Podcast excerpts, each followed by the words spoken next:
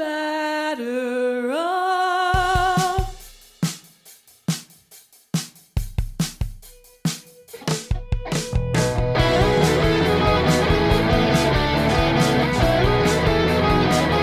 Hello, listeners. Welcome back to A Pod of Their Own. This is episode 102 of A Pod of Their Own. I am Allison McCague, and I am joined this week by my lovely co hosts, Linda Sarovich. Hello, Linda. Hey, Allison. And Kellyanne Healy. Hello, Kellyanne. Hello, Allison. Hello, Linda. Hello. Hello. So, um, I was good. This was going to be mostly a happy Mets segment. Now it's not going to be, but we can start with the good stuff. So, um, the Subway Series over the weekend was nothing else if not extremely entertaining baseball.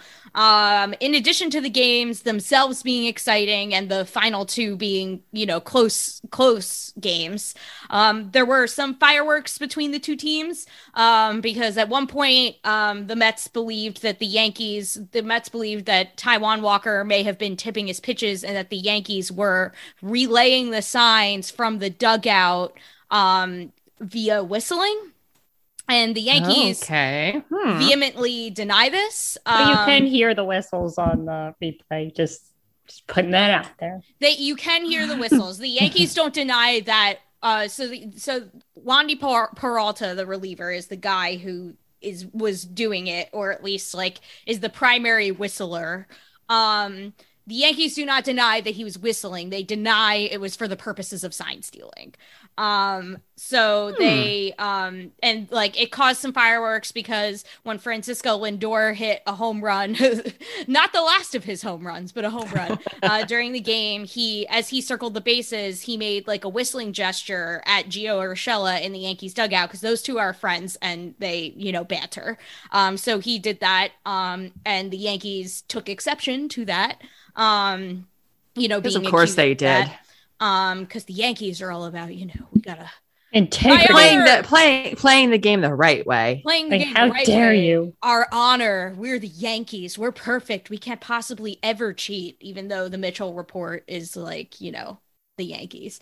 Um, so you that, know that whole letter was suppressed, and I don't know whatever I that mean, was. yeah, we'll get into that too. Yeah. but um, but yeah, he made the whistling gesture just sort of as a like, hey, we see you um situation. And then Giancarlo Stanton tied up the game later on.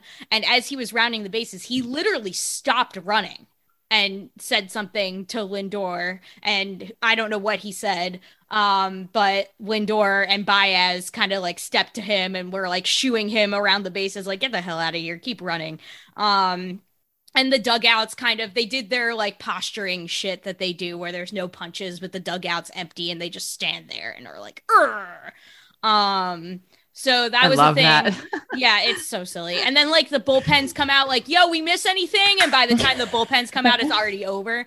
Um and uh worth noting that uh off-duty cop energy guy brett gardner um did the like thumbs down gesture at lindor and baez um as like a taunt uh you know reference to the um thumbs down uh situation um but yeah the mets had the last word here because francisco lindor hit a go-ahead bomb later in the game and you know the mets won the game so it's like all right. and on Stanton, and Stanton's one who ended the game too. yep as if Yes. as if it couldn't get any more poetic stanton popped out to lindor to end the game Yes. which was great Yes, and other beautiful things. I'm going to break in with some breaking news right now. Marcus Stroman just struck out Tyler O'Neill, which puts us over the 5K pledge mark for dollars for Dinger. yo I'm bouncing if- in my chair right now. yes live on the pod if if i feel like it which i might feel like it because you know what i got time today i might during the podcast draw our winner oh, and announce it but i'll do it during the second half of the show that's exciting. um, And I was going to say the two people, I'm going to give credit to the two people who put us over, one of who is me, and the other, wait, wait for it. wait i'm gonna give it. credit to the people who put us over Me, one of them is me, me. me and the Don't next one me. me I'm going to just say me. I'm going to give myself props. And Darren Cormier. thank you darren Thank you, Darren. And thank you, me. No, I'm just kidding. Thank you, Kelly. every dollar helps. We wouldn't Yes. have gotten there without the bush lights either. yes, Yes, the bush true. lights. Hashtag every bush light matters. Um, so like all the K's, all the home runs, all the extra pledges, which are great. is and Lindor is the king right now, right? Like he's on top as far as the most home runs by yeah, I think that Let Yankee me- put him over. Yes. It? Yes, he's Yeah. he is leading the pack at six. Baez is behind him at four. Alonso is in third place with three. excellent. Um, and we've got some like, and what's great is that Lindor and Baez are the ones that I feel like the ones that have the most Mhm. bonuses attached to them, and they're the ones that have Yes. the most stingers. So that helps a lot. I Um, think Pete might have a few. yeah, bonuses. Pete definitely Pete has, a has few three. bonuses. Okay. Um, Oh, Pete has homers. He has total bases, and I think that's it. Yeah, So we're so excited, you know, like we're not even, or we're about halfway through. We're not even halfway through the fundraiser, and we're already at five thousand dollars. So we're Oh my on God. to That's incredible. Our previous record for the National Domestic Violence Hotline. So thank you guys so much. This is so great. Um, we're so excited. So to show our appreciation, we're doing a random giveaway, which is sort of a preview of some of our raffle items. We'll be we'll be giving away like a small bit of one of the prizes um, just to a random. Everyone who pledged is eligible. I'm just going to draw it at random. Um, and someone will win. Um, and if you win, I'll DM you. I'll also announce it here on the show, but you, that won't be the only way you, you find out if you won. I'll DM you. Um, so that's really exciting. Um, the Mets have, you know, been hitting a lot of home runs since Dollars for Dingers started for a team that hadn't been hitting home runs all year long. The offense did wake they up know. A little bit over the weekend against the Yankees. It made for a very exciting series. Now, I mean, as someone who like I usually hate the Subway series, honestly. Like I avoid going to those games. I don't like it. I just like I'm a hater. I don't like it. Like it just makes me cranky. Like I don't like the Yankees. I don't like losing to them, which the Mets do more often than not. But I will admit that, and I would I would probably say this even if the Mets lost that game on Sunday. Um, I will admit that the exciting games between these two teams is really good for the game um, because lots of people were watching it. You know, not just Mets fans and Yankees fans. Like lots of people were watching that game. Um, and, you know, the game on the 20th anniversary of 9 11 where they both had the New York across the chest. It was it was pretty funny how they did this like gesture of being united as one Unity. New York, and And then the next they day. were fighting.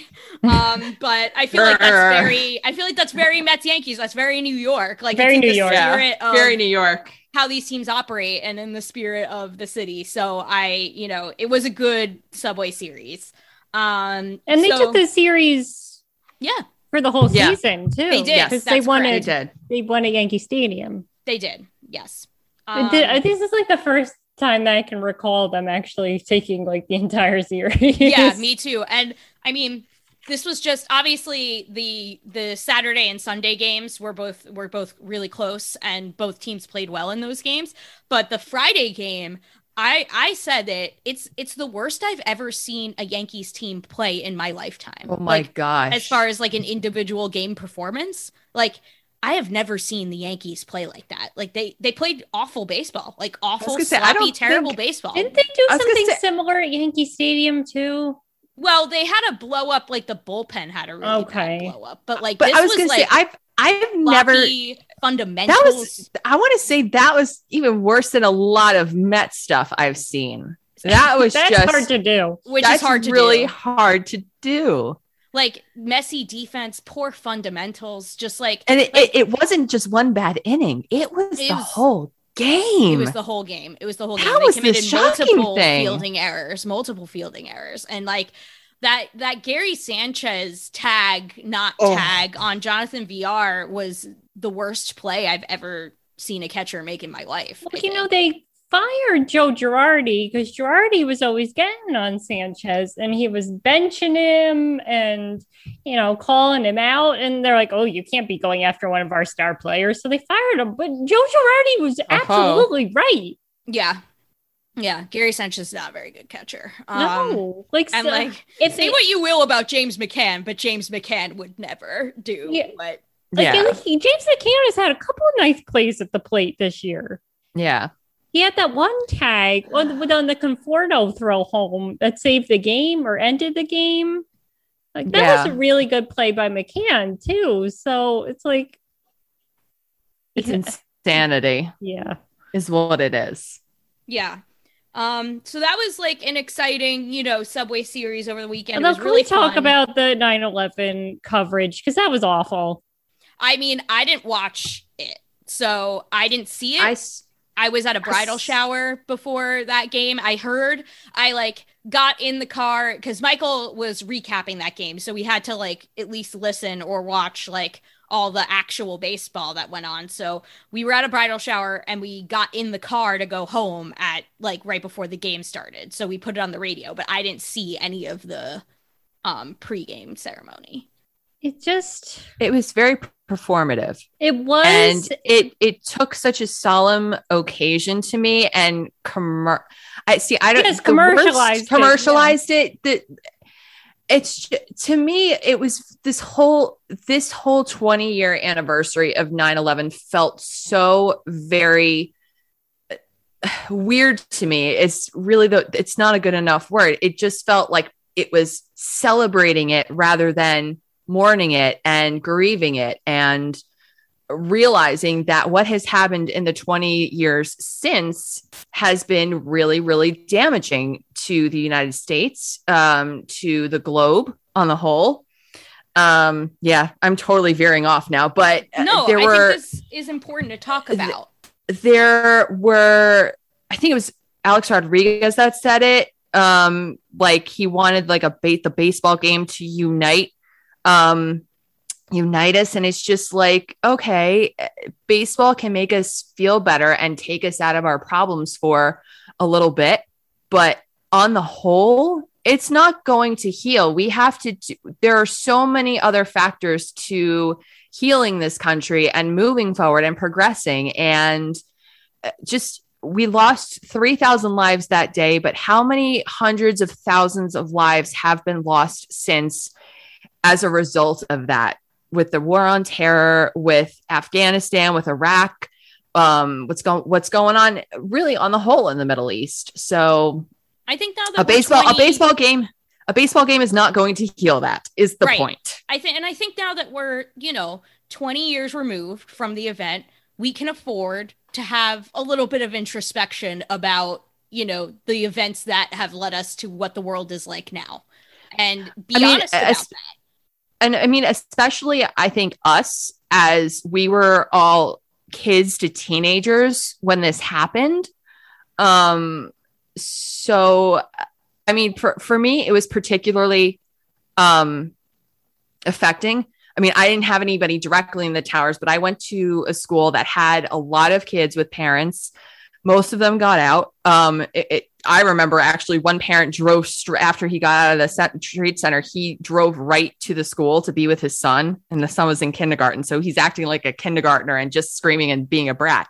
But uh, just so many, and uh, again, I was chatting with somebody about this um, the other day, and we're really close to it. Living in New York, living in New Jersey, I think as we get further away from where it happened, it gets less real.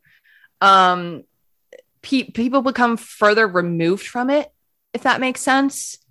Um, but I mean, just just for us growing up with it, it's really important to reflect on it because we're now inheriting the world that has stemmed from that, and it's it's a very troubled world, and it's a very damaged world that I don't know. To, I, I said it in a tweet last month that I think 9 11 crushed what little soul that this country had. Um, yeah, I have a lot of feelings about 9 11. I do. Well, even you know, I, I tweeted this too. Um, how there's going to be a bunch of people tweeting "Never forget," like, but you only cared about that because you could shoot somebody afterwards. You didn't care enough to put a mask on your face to save No. a child, to save a child from getting sick. You didn't care enough to get a vaccine to, you know, help your immunocompromised neighbor. Like, never forget was supposed to be, you know, just see this awful, awful day and do and better. to make sure, yeah, and make sure it never happens again. And that means, you know, treating your fellow humans uh, with respect and your fellow Americans with some respect or just being compassionate. And there's absolutely none of that to be seen. Like people and the way the way we've been numb to a 9-11's worth Every of deaths day. every day Mhm. from a global pandemic just goes to show that people have learned nothing. They've completely forgotten. Hashtag never forget. They've completely forgotten. yeah, and, And they it- I mean, it's- And it's not just the pandemic, it's everything that's happened over the past 20 years foreign and domestic terrorism, uh, all of the mass shootings that have occurred, and the continual ignorance of. Oh my God, gun control. Sorry, I'm going like totally off on a tangent. I think just because, because right now, all I am seeing in my head, everybody has seen like the images and stuff, but I lived in a house at the time where I could see the Empire State Building and the towers from my house. So when I got home, I went out to look at the horizon where it was, and I just saw those smoking remains. And that is an image that has stayed with me throughout my entire life because it, it really wasn't, I shouldn't say it wasn't real, but it really didn't hit like sink in until I saw it with my own eyes. Real like realizing what had happened. Um, but I mean, it's just and and that that day it it was very it was I, I I have I honestly have no words for it. I don't know what to say. To bring just- it back it- it- to like a baseball Yeah, context. baseball. Sorry. Like no, no, no. I just. I think that with regard to the performativeness of the Yeah. ceremonies, I think that now that we're removed from this, I think, you know, the Daily Beast deserves a lot of credit for the coverage that they did about Carlos Delgado and his Hmm. reaction to 9 11 and the events afterwards, and how he refused to be a participant in the jingoism that followed. Yeah. And he got a lot of shit for that. He got a lot of shit for that. And he was right. He was right. And he had a lot of courage to take the right stance when everybody when there was so much pressure to, you know, just be like, America is great, everything is fine, we're the best country in the world. And like Mm-mm. he he he wouldn't have it. He wouldn't have it and he was right. And So, he re- he know, recognize he recognizes that no, we're not the greatest. Right. So I think that, you know, we should recognize that there, you know, that Carlos Delgado deserves credit for for the way he saw things with clarity at the time. Just like how one congresswoman from California voted against the AUMF and she was the only one and she got death threats and she was right because he knew that this was too wide ranging. This was going to be a war that would go on forever, given the way that the AUMF was written, um, to include, you know, basically anybody who they could connect back to 9 11, no matter how loosely it may be. And now we are where we are. And we, th- these ghouls brought in every time they referred to, they used the AM, AUMF for justification. It was and Al just just so and associated say, forces. the A, the AUMF is the Authorization for Use of Military, Military Force, Force. Act of 2001. Just for clarification, in case anybody doesn't know what that acronym stands for. So, you know, like there were people like I think a lot of people like look back and, you know, hindsight is 2020 and say like no one could have foreseen. People people did. They were a Mhm. minority, but they did. And they deserve credit for for the courage that they showed. And Carlos Delgado was one of those people. He was not being performative. He knew No. what was up. so, you know, I mean, and we can we can play Mike Piazza's home run over and over and over and and over and trust me, over and over love and that home over run. again. I get really emotional when I think about it, but it know. does and it, it pr- it provides a moment of happiness and the ability to kind of move forward and see that there are still moments of joy in life however that does not address the major problems that exist because of it Well, 'cause Correct. from what I get from that is sports can be very healing because you know you're all there together. You're all you know it it is pure emotion. Like you, Allison, I even tweeted this to you the other day. Like A Rod's emotion of going, oh, oh, oh, oh, oh, oh, when Lindor hit the home run. Like it's just involuntary because you get lost in the moment and yeah it's emotion but then also there's the other side of sports where there's the ugly side and the divisiveness of it and the performativeness of, to bring it back around like fox kept cutting into commercial they had to make their money off of this where back Yeah. in 2001 it was just one long ceremony without commercials because they had respect for the moment.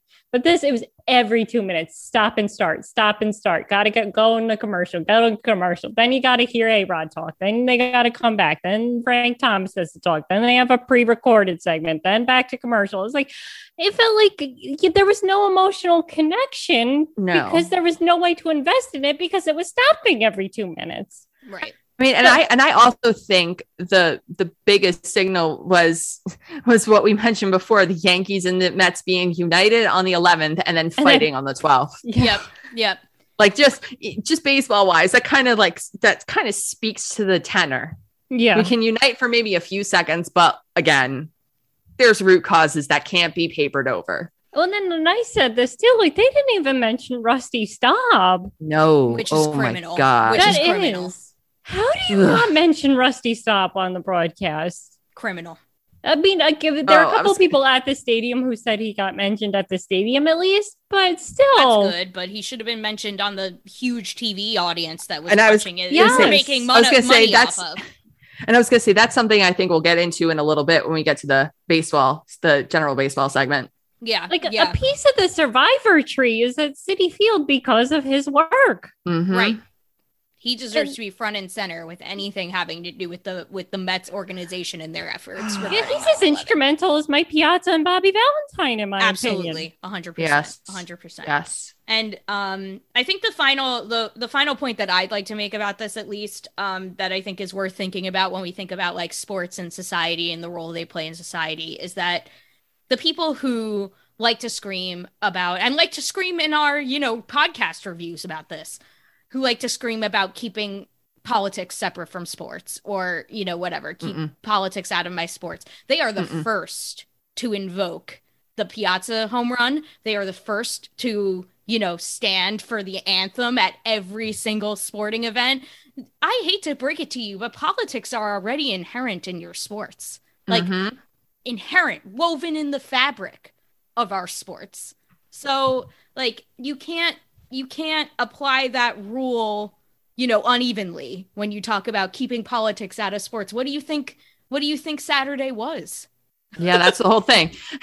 You want, but you don't want politics in baseball. That ceremony on Saturday should never have happened. That's it. Correct. Correct. So it's just worth thinking about.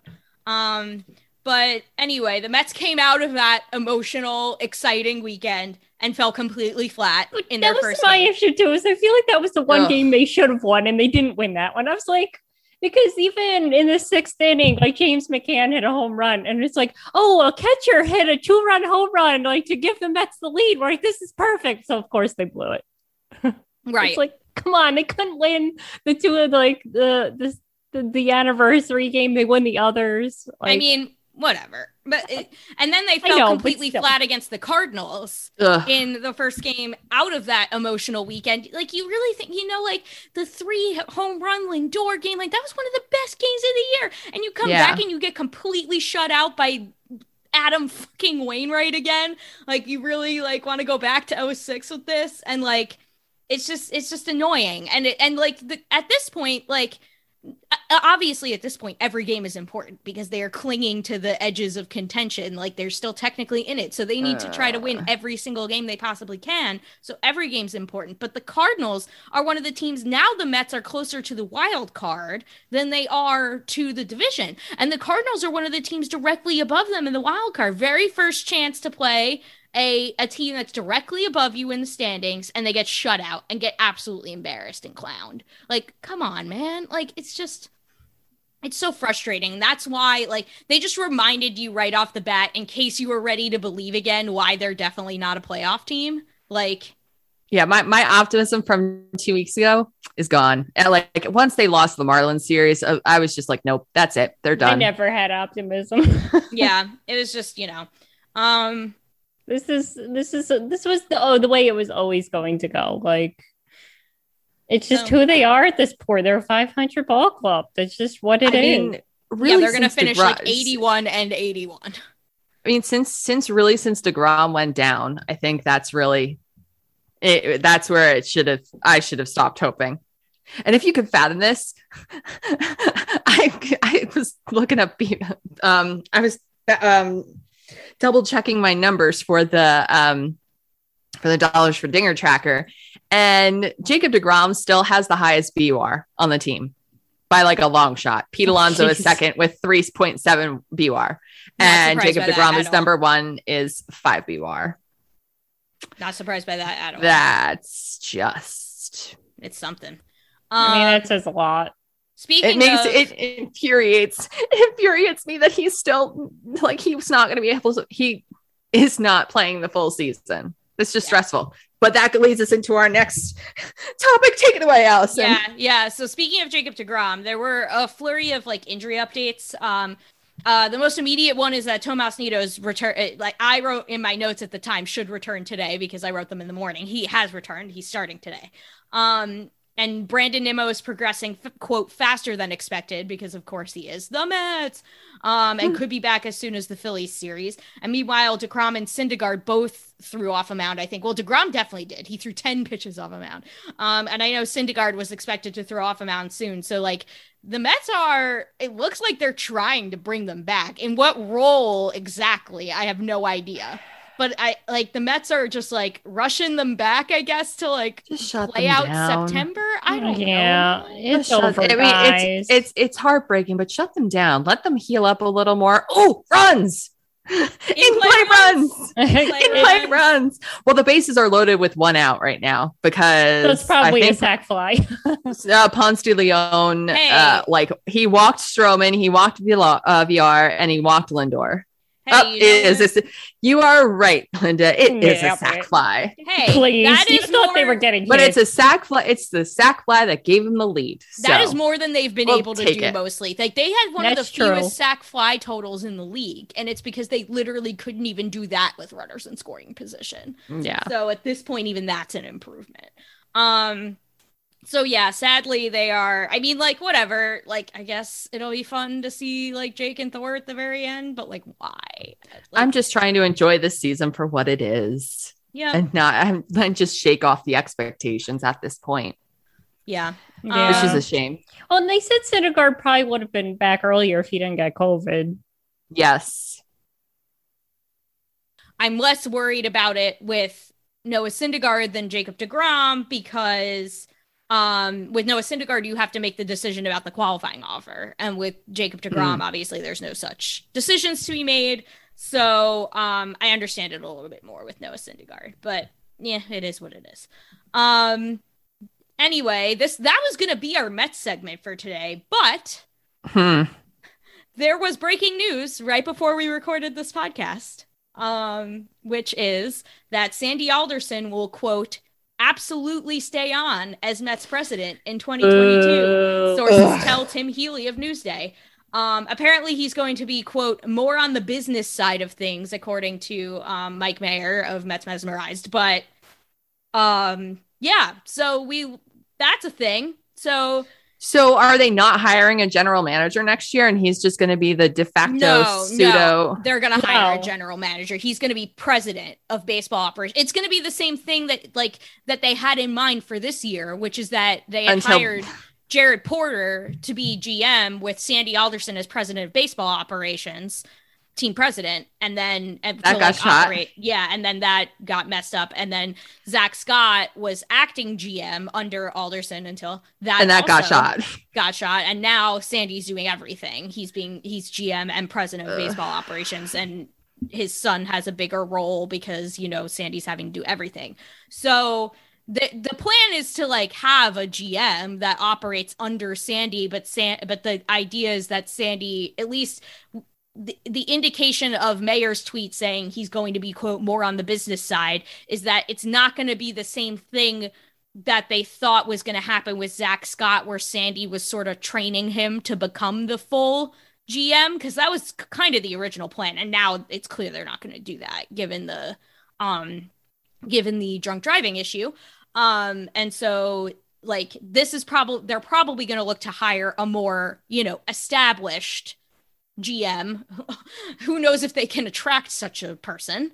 Um, at But Sandy's point. still going Give to it- be I was gonna involved say, in the hire. Given enough money, yes, they and will. Sandy will be the hi- Sandy will be doing the hiring, which is the big problem because Yeah. we know his track record with this. So Sandy's going to do the hire of the GM, and then the idea is that Sandy's going to be president of baseball operations, like doing the business side, and he's going to let the GM, like he's going to be not involved, not as involved in the day to day operations, and the GM is going to take care of that. Like that is It's- the vision. Spoiler but- alert: This is bad all around. but Yep.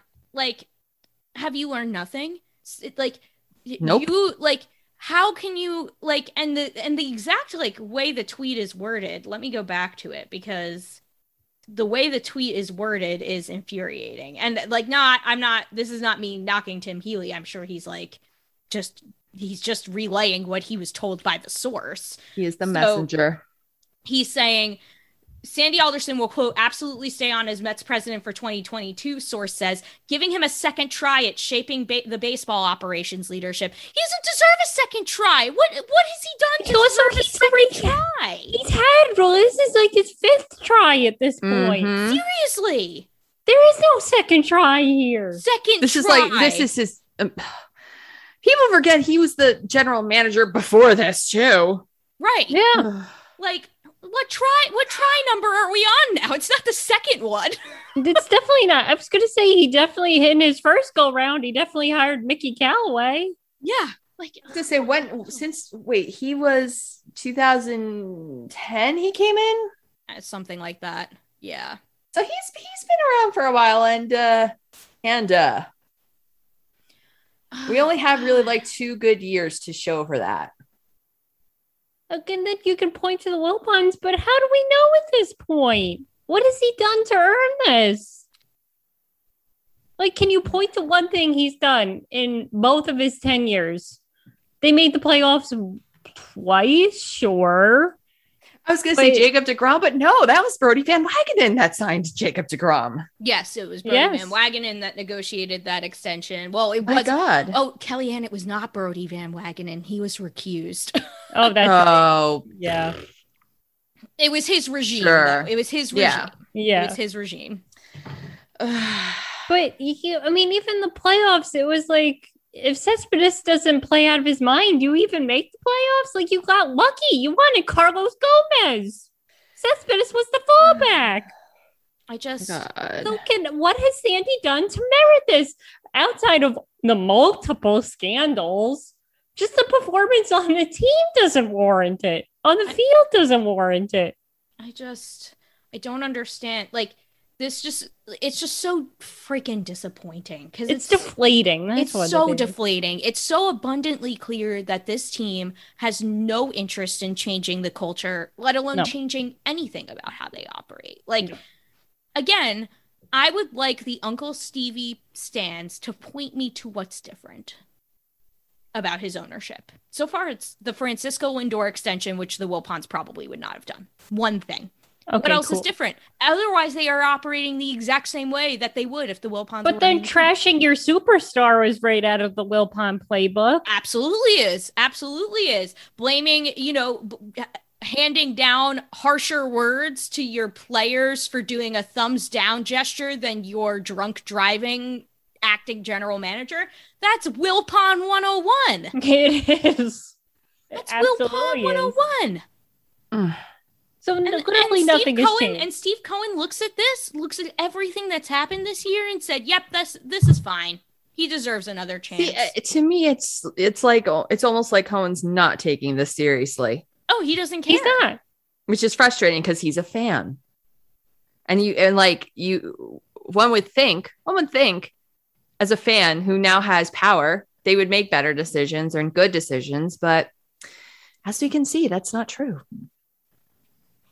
Like I get, I uh, to play devil's advocate, I get not wanting complete chaos and having somebody who knows, you know, who can carry you over. planned. Yeah, who can carry you over from you know year to year, so you're not starting completely fresh where nobody knows anything. Like Which where I you think- bring a whole bunch of new people and you're basically starting from scratch. Like I mean, I think get that was that, the but- intent, maybe, hopefully, yeah, that's probably the intent. and it fell to pieces. Yeah, but there's got to be like Steve Cohen's got to have some more knowledge than coming in as a newbie like he did last year, where he's not just completely on his own. And also, there there are other people than Sandy Alderson. Sandy Alderson, Mhm. or Like, like, he's not know, the only person capable of doing this. yeah.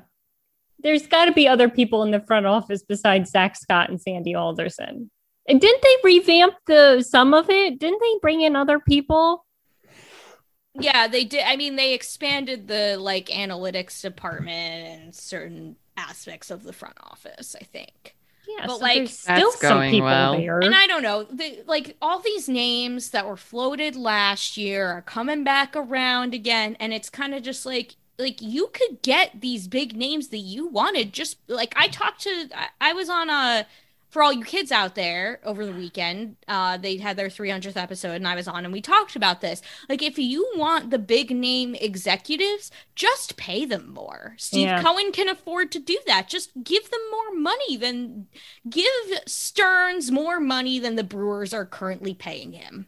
Give Neander more money than he's being paid by the Rays. Give whomever more money. Like like that's they keep saying that they're getting turned down by these guys, but just like you can throw money at this problem fairly easily. Yeah, isn't that the whole point of having the richest owner in baseball? Yeah. Like, Like- why are we acting like we're we're not? What, what what's the? I, I don't get what's. We might as well keep the Wilpons at this point if you're just going to act like them. Yeah. And At so- least you know what you're getting with the Wilpons. Like, okay, we're going to have a circus. I, I I understand that, but here you don't know. Like, it could be a circus. It might It not, not. be. it was but just it's just It's You like don't the know. devil you know. Yeah, you don't know. it's just so frustrating that like everyone was like the dawn of a new era and then like it was literally the same Mets shit that's been happening our whole lives. I Like- won't lie. I was very against the Steve Cohen ownership takeover. Well, A Rod would have been a disaster too. Oh, yeah, because A-Rod I- yeah, J Lo broke up. I think I was gonna say it would be it would have been a disaster in a different way, yes. Probably. but not uh, see not like I think it would have been a disaster from a PR standpoint, not necessarily from a baseball standpoint. I could be totally wrong, and just and it's a hypothetical. We don't know. But technically, A Rod But- was a fan too, just like Steve Cohen is a fan. And look and at how given well the like worked out. amount of dumb baseball things he said on the broadcast, Yeah, yeah, that's past, true. like recently, like I I have no confidence that he would be like, you know, hiring the right people or making the right decisions about the um direction that a modern front office wasn't take. he going to bring in Yeah. Barstool too? Oh God, that's Yeah, right. that's Never right. mind. I take that back. Yeah. But still, I forgotten don't- I think- that. I had literally blacked that think- out of my memory. The Ugh. whole the whole thing with that was like again kind of a devil you know situation i'd rather take a rod who like we know is kind of is a schmuck than steve cohen who has done financial crimes and ugh, can't handle this team thus far Yeah, I don't know. I mean, like this is just the, the Sandy Alderson news is really deflating. It just Yeah. shows that they have like no interest in changing anything whatsoever ever. And we're just going to get um, more, more like quotes of yeah we're we're we're looking at our hiring practices you know we're we're reviewing things but this, we're gonna all, do better background checks yeah it's all just lip service there's Yeah. there's nothing changing Can't wait to see what sex pest they hire next. Yep. Um anyway, um we alluded to this during the earlier part of the segment where we talked about the Fox broadcasts and national broadcasts. Um and Linda mentioned the call on the third Lindor home run and like I think that this is like a conversation that is interesting to have about like national booths more broadly, not just when it comes to the Subway series. Um, but I was thinking about the value of local booths during that Francisco Lindor three home run game because like Gary Cohen's call of that would have been like legendarily good. Um, but to give, you know, Matt Vasgersian credit, um, his call on the Lindor home run was actually okay because of his passion. He did the like classic, the Santa Maria that he does, which is fun. I like that. yeah Um, it was fine and that's lacking on a lot of national broadcasts and even you know get like i am not excusing the like really dumb stuff that a-rod said on that broadcast about like i like a-rod i don't want to hear what you have to say about cheating and sign stealing because Oh, yeah. you're literally alex rodriguez the king of cheating. Um, but you know, that aside and his like weird like feelings about home runs aside, it's like you were literally given all that money because you hit tons of dingers. But anyway, um like at least he and Matt Vasgersian showed, you know, emotion and passion for the game. Like they were excited about the Lindor home run and they should have been because it was an exciting moment. And I just think about like how like much that was contrasted with the 2006 NLCS Endy Chavez catch call on the national broadcast where basically like they were just like, "Oh, that was cool." And like Gary Cohen's radio call, he just like had an aneurysm basically on the broadcast. And so like I just think that having dudes like Joe Buck and John Smoltz, who like clearly are either aloof at worst and like or at best, and at worst they like outright have disdain for baseball, like that's what's worse for the game Yes. than like Mhm. ignorance or like A Rod saying dumb things on the broadcast, which is annoying, but I will still, and this is saying something, I will still take that every day over John Smoltz. Even if I think that even if I think that John Smoltz is probably more knowledgeable than A-Rod on the whole, like but the way he just like hates how baseball is now and complains about it all the time and just has no passion in his broadcast, like that just totally sucks as a viewer. he comes off as very smug like i know better than you and you just have to accept that i'm smarter than you and it, like i don't know this is my issue with dan brown novels he always comes off as i know more than you and you're dumb and i'm so smart look at me and it's just very condescending like john smoltz is the dan brown of Oh comics God. Title of the episode. Oh, this is the Dan Brown of broadcast. like you, you, you tell, like he's like impressed with his own brilliance, and none of us like dumb viewers can ever compare. Yeah, and God it's just like us. like we need i mean like you know there are so many problems with national broadcasts but i know that they're i know that we're not going to get rid of them and in order for like baseball you know to grow and not be so like parochial i guess is the best word to use like you need to have like espn sunday night baseball whatever but i think that like Get your local broadcasters on. I know they should Promote have local them. broadcasters on, and MLB needs to get rid of the goddamn blackout. Oh my. God, do Yes. they ever? because that is what is like that's Killing what's the game. keeping the game from growing is like everyone should be able to hear the Gary Cohen call of that Lindor Mhm. homer and everyone Yes. should be able to hear it you know and that also like distressed me because Gary, Keith, and Ron were just they kept saying it all year long. We're waiting, like maybe this will be Lindor's signature moment. Maybe this will be Lindor's signature moment. And of course, when he has his signature moment, they're not on the call. I was like, really? Of course, that's the way it is. But oh, that was the other distress, the big distressing thing for me. See, I don't, I didn't I have no idea. I mute them. I watch it and I mute the broadcast because I know I do not like the national broadcaster So I'd rather watch it on mute. Although I have to say, um, in hockey, the first, I think, two rounds of the playoffs, you get your local guys. So do you know how comforting it is to have your local guys? Mhm. calling playoff games where it's like the most stressed you've ever been in your entire life.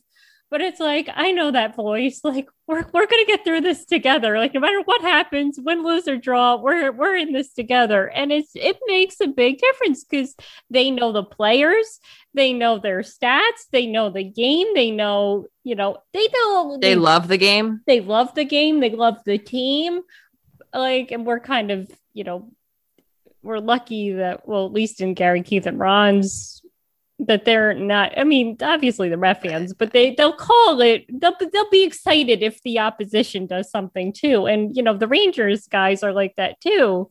So i well because what they do is they have like a national broadcast that will broadcast the game and then for the local guys then they'll broadcast it. So it's basically um so you, you know other people aren't missing out it's not just you getting the game like they'll still Mhm. broadcast it nationally too so it's i wish baseball would do something like i would love to hear gary keith and ron call a playoff game. We Oh. get run sometimes. We get We Ron have Ron, sometimes. and also the Mets would have to make the But- playoffs. There is that also LOL. caveat. I was but- gonna say, but the other thing is Ron. Ron's good on on the playoff baseball, but it's not the He's same. not the there's same. there's just this There's no chemistry, chemistry, with Gary, yes. with Gary, Keith, and Ron. And again, Mets fans are spoiled because Gary, Keith, and Ron are the best in baseball. Just generally, this is not. I, well, maybe I am a little biased, but I don't think I am because people who are not Mets fans say that they're fantastic. I mean, they're always nationally ranked when they do the, uh, the broadcast. They're always like one or two or three when you know they come out with the broadcast ranking. So it's not just I mean- us. I was gonna say, and I think they're since Vince Scully has retired, they're now number one. No, the Giants are one. What? Yeah. yeah. Really? But speaking of the Giants, I would like to watch them since you know who's on that team right now, Wilmer Flores. I would like to see him, except I can't because of the blackouts. Yeah. Um but uh so our other um baseball update this week is um there has been like some new developments since we last talked about this about um minor league treatment and pay. And Robert O'Connell had an excellent article in Baseball Prospectus, which I will link in the show notes and the tweets. Um, that about you know they they spoke to several minor league players and it's a, lo- a lot of them is just a lot of it is just like more anecdotes about like the really like shitty conditions that they have to deal with and you should read it because like every single one of these like stories is worth reading um and we shouldn't become numb to this because it's important. Um but what i thought was the relevant passage of the article and i'll read it is the presence of the advocates for minor leaguers players said has helped matters. At least five major league teams have begun providing their prospects in housing in season housing stipends, and five have also agreed to provide back pay for minor leaguers who stayed in extended spring training instead of heading to an affiliate out of camp, a windfall of more than three thousand dollars. More broadly, teams know that severe enough uh, dereliction of their responsibilities to players could now result in bad press, but case by case outcries solve only so much. The advocacy group is so far behind, player one said. It's like a tug of war. We have so little traction. More and more people are jumping in to help us gain that traction, but the business side of things is still holding strong. So I think that that paragraph makes a really good point in the sense that like the advocates for minor leaguers is doing really good work and they deserve a lot of credit for that work and they deserve to be amplified and you know like listened to and you should follow them on Twitter and see what they're up to. But like they're kind of just like it's it's putting band-aids on like leak a leaking boat right? Like every little hole but it's not going to stop the ship from sinking. Like these are just temporary fixes. You need to overhaul the entire system. And like doing this on a case by case basis is a way for the teams to just say like look at this little like breadcrumb we've given you aren't we so awesome without like fixing the overall problem right so that's worth keeping in mind when we talk about this that you know just giving the players back pay yes they should be doing that that's good but like they should be just paying their players a living wage period Mhm. Mm-hmm. Yeah, like, um, yeah, it's it helps them now, but what about all the future minor leaguers? right It's Don't not going to just change. Don't just paper over the cracks. exactly You got it. You got to root out. You got to dig up the foundation and start again exactly and build something sustainable and fair. Exactly. Which relates back to the Mets because the Mets are clearly trying to fill cracks because it's just like you can hire a GM all you a new GM all you want. You can fire a new, you can fire your GM and hire a new one, but until you fix the foundation of what's wrong, you're going to keep having the same problems over Mhm. and over and over again. And they've learned nothing. Um anyway, we will end the show. Walk off wins. Oh wait, Aaron know just what? struck out. He No, just made a strikeout. before Sorry. we do Get him a off bush wins, light. before we do walk off wins, I'll do something even more happy, which is that I'll do the winner live on the podcast. So we are going to do. Hopefully, this will work.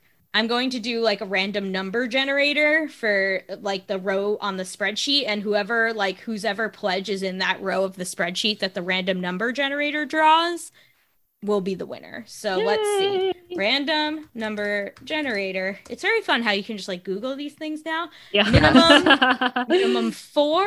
Actually, I'm gonna skip four and go to five because I'm row four. So and I'm not eligible because I'm not giving a prize to myself.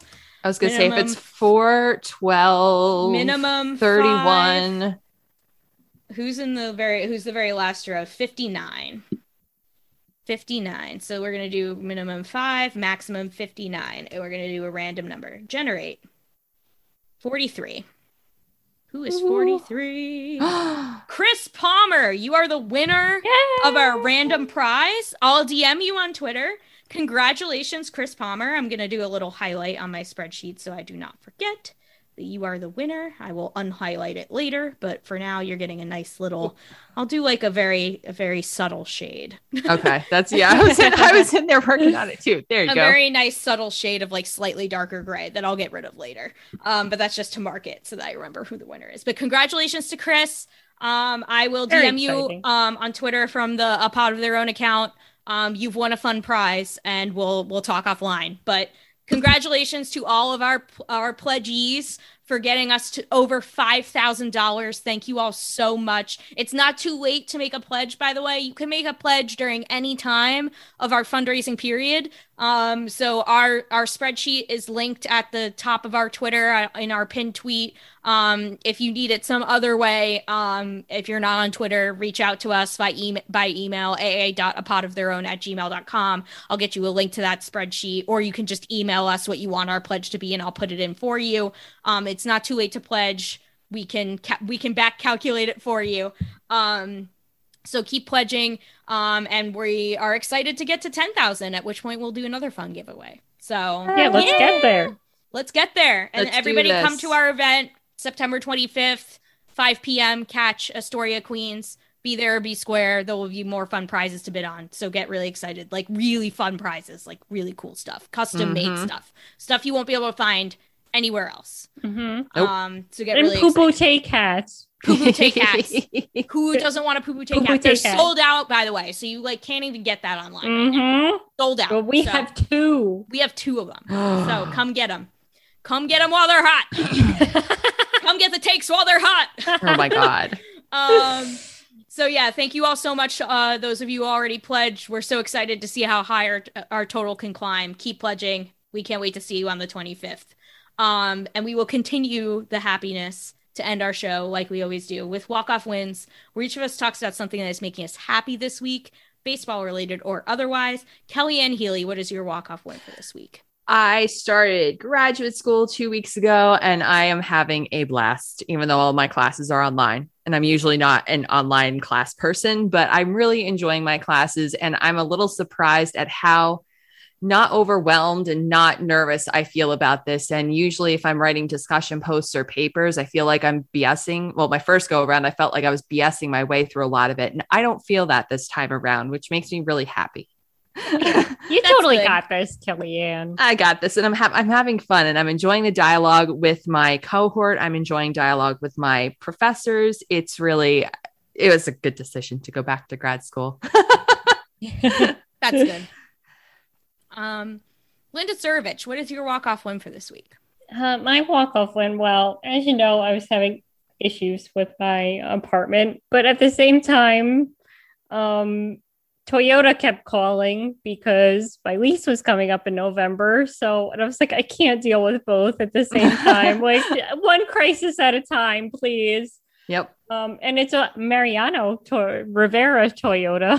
Oh, man. Oh, ooh. I, went to go talk to Mariano. Um, but and actually his son did sell me my first car. Um, Mariano Rivera Jr., who looks exactly like Mariano. Um, That's fantastic. I don't know if I told this story, how I got to dig in about David Wright walking off against his dad. Ooh, no, I haven't heard this story. so we were driving.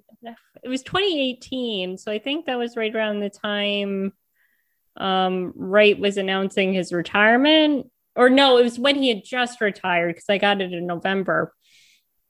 so you know we were just talking and he goes oh so you guys yankee fans i was like um nope. nope i was like am i allowed in like uh, i don't know and uh so he was like no no i don't mind the mets i like david wright and i was like oh you mean the one who walked off against your dad and like I remember, like I remember we were taking it to the desk for a test drive, and I'm driving, and he's sitting in the passenger seat, and he goes, "I know, I know, I'll give you that one." So it, it was, it was, it was fun to you know just talking baseball with him.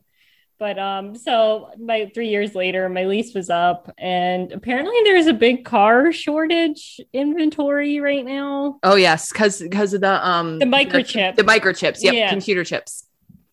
So they They're all being just- used for the vaccines. Oh really? oh right. So, they're all in. That was a joke. That was a joke. Gullible. I like how you thought that was. Attention, listeners. That was a joke. Joke. if you can't tell by my excessive laughter. So so they just kept hounding me and they're like, we can't guarantee inventory. We but I had my purple RAV4. Who drives a purple RAV4? Purple is my favorite color. So I was debating. You drive it, Linda. Yeah, so it was the best color. it was yeah, it's my favorite color. Like I wear purple all the time, and now I had a purple car. It was perfect. And so I was debating about turning it in or like extending the lease or buying it outright. And um, so they gave me all the options of like getting a new one compared to like what my payments would be if getting a new one. And it was it was minimal. And um, so then they were like, "Oh, we have a surprise for you." I was like, "What?" And they're like, um, for the same price, they hooked me up. Like I have leather leather steering wheel. I have heated Ooh. seats. Heated have- seats are the best. I have a Heated heated steering wheel. I have a sunroof. Um, it's a hybrid, so I'm saving on Oh my gas. god, I love that. Oh, Uh, and Oh. because he was like, why don't you just take it for a test drive? Because it's called like the RAV4 Prime. It's like Optimus Prime. like that's all I could think of. Um, and so he's like, just You're take driving it for a test drive. transformer. Yeah. So I turned it on. He goes, okay, go. I was like, what? And he was like, go. I didn't even know the car was on. It is so quiet. Like it was the smoothest ride. I fell in love with it after I test drove it. So it broke my heart a little bit, but I gave up my purple car. And so now I have this black Optimus Prime. and uh, like they're like, oh, you can like walk out of here today with it. I was like, really? So yeah, they're like they're gassing it up and giving it a watch and wash, and you'll be good to go. So I walked in and I walked out, and I was like, but I'm not ready to say goodbye to my purple. but they're like, you, they're like, in a, in a week you'll forget all about it because it really is fun to drive, and I am really happy with it. But you know, it it, it did it broke my heart a little bit because I picked up that car two days before that freak snowstorm we got in November. And I swear that's the only reason why I got home. Like that car literally saved me. So, but they promised me this one's safe. This will get me home in the snow too. So, so I'm excited. I am excited that you know I have like all these bells and whistles now. Like, I remember like my boss was like, "Was that your fancy car in the parking lot there?" no, the heated heated seats are the Yeah. best. and I've always wanted the butt warmers. So I was like, gonna say not just butt warmers. It's when you're lower back and you're cramping up. Yes, when you have PMS, yes. it's the Oh, best. I know. I've, I, but that was one of my things. I really wanted the butt warmers when he said, and even the people in the back have butt warmers in those. Ugh. So oh my god, that's so if you oh my drive God, in my great. car, you're guaranteed a butt warmer no matter where. so I'm still, you know, trying to figure out all the bells and whistles. And no, you're gonna I- you're gonna love it Yeah. when you're you're PMSing yes. So with yeah. the lower back. It's Yeah. so it's amazing. And I have lumbar support too. You can, like, and I have a bad back. I was like, whoa, because he was like, okay, sit there for a second. And he's like, I, I, I can show you something. And like all of a sudden, I was like, oh, That's fantastic. yeah, Good luck. If I was up there, I would throw change in the back of the seat. yeah. I need, I need somebody to throw change. But uh, so I just have to figure out how to charge the thing too. Um, Do you have like stations by you? Yes, there's one right down the road from me. um in stop and shop in the stop and shop parking lot. So I figure I could just plug it in and go food shopping. I've always wondered, like, how, like, uh, do they if they install something in your home? They said it's a regular that? plug.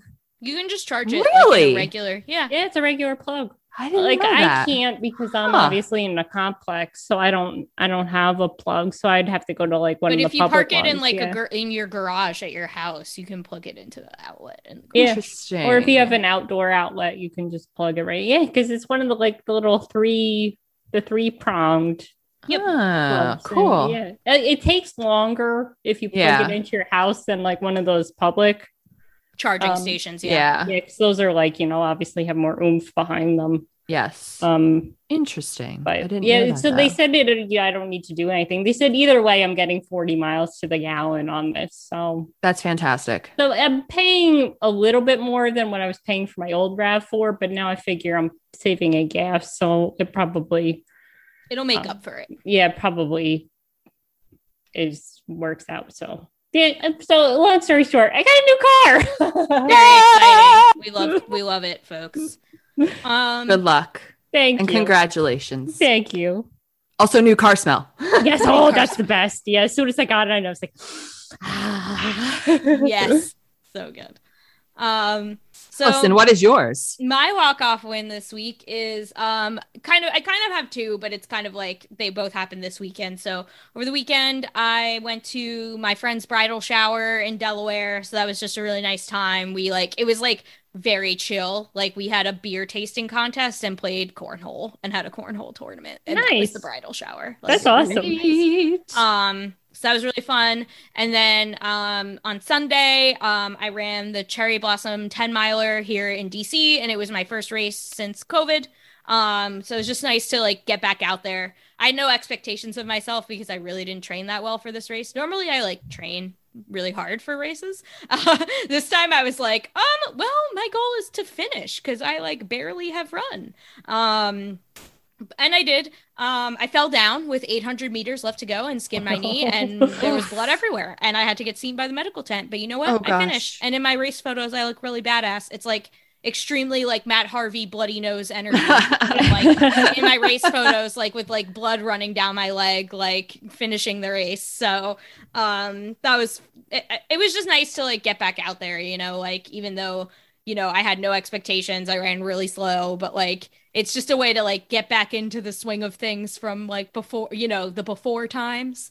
Um when i used to be like good at running and was a runner and ran races all the time. Um and you know the the cherry blossom 10 miler is usually during you know cherry blossom season in april. Um but this year they didn't have it in 2020 they had a virtual version where you could like sign up and then like run 10 miles of a on a like at home like on a course of your choosing in your neighborhood and then like like log it basically through like you know your running app or whatever. Um i didn't do that. But um 2021 they delayed it after they delayed it from april to september. So it happened september. So now i'm signing up for 2022 and then it'll be april again and it'll actually be like with the blossoms out and everything because that's like a big part of it is like you run along the tidal basin in dc it's really beautiful because the cherry blossoms are blooming and it's just like a gorgeous race course just like so pretty and like helps you forget that you're like in pain because everything is so pretty to look at. Um this this time it was a little the weather was perfect though. This time it was a little different. There were no blossoms. The trees were there you know with green leaves on them. Um but you know the weather was still perfect for running. It was like 68 degrees and sunny. It was like so nice. Um so you know ran it with two of my friends. We had a nice time. It was just nice to get back out there. So that's my walk off win. Yay! That's Yay. fantastic. Yes, and congratulations on finishing. Yes. Thank you. Thank Yes, you. yes, yes, I yes. was worried that I wouldn't, uh, but I did, But you did. despite falling. Yes, that Um, is pretty But badass. you got back up. Yes. I did. I did. I'm so uncoordinated. It's awful. Um, I also noticed I was wearing my shorts backwards the entire time after I finished the race. I like looked down and I was like, something's off about this. Oh shit. Like, oh, I hope no one notices that. um, it's fine. You know, batting a thousand. Going back into you know public, the public is is a struggle these days. I haven't worn real clothes in ages. Um, but yeah, so um in the meantime, while you are, you know, waiting to go back in public for whatever public activities you are resuming doing, you can go to amazingavenue.com, check out all of our fantastic content. We have game recaps, we have morning news posts, we have analysis posts, we have weekly meters, we have all the things for you. Um, as the Mets finish out their season, whether they make the playoffs or not, they will finish out their season one way or another. um, and you can read all about it on amazingavenue.com. Um, check out um, Amazing Avenue on all the different social medias Twitter, Facebook, and Instagram at Amazing Avenue. You can follow this show on Twitter at A Pod of Their Own. You can make a pledge for our pledge drive, for our Dollars for Dingers pledge drive there on our Twitter. It's our pinned tweet. Check it out. Um, you can email the show, aa.apodoftheirown at gmail.com. If you don't have access to Twitter, you can email us your pledge. We'll put it on the spreadsheet for you. You can follow each of us on Twitter. I am at Petite PhD. Where are you, Linda? At Linda Surovich. Where are you, Kellyanne? At LRB, E L L A R E B E E. You can find our podcasts um, Amazing Avenue Audio, our entire suite of podcasts on whatever your podcast app of choice is. Please subscribe and please rate and review the show. It really helps people find it. The original intro and outro music to this podcast is by Bunga. Let's go Mets. And don't forget, there is no crying in podcast.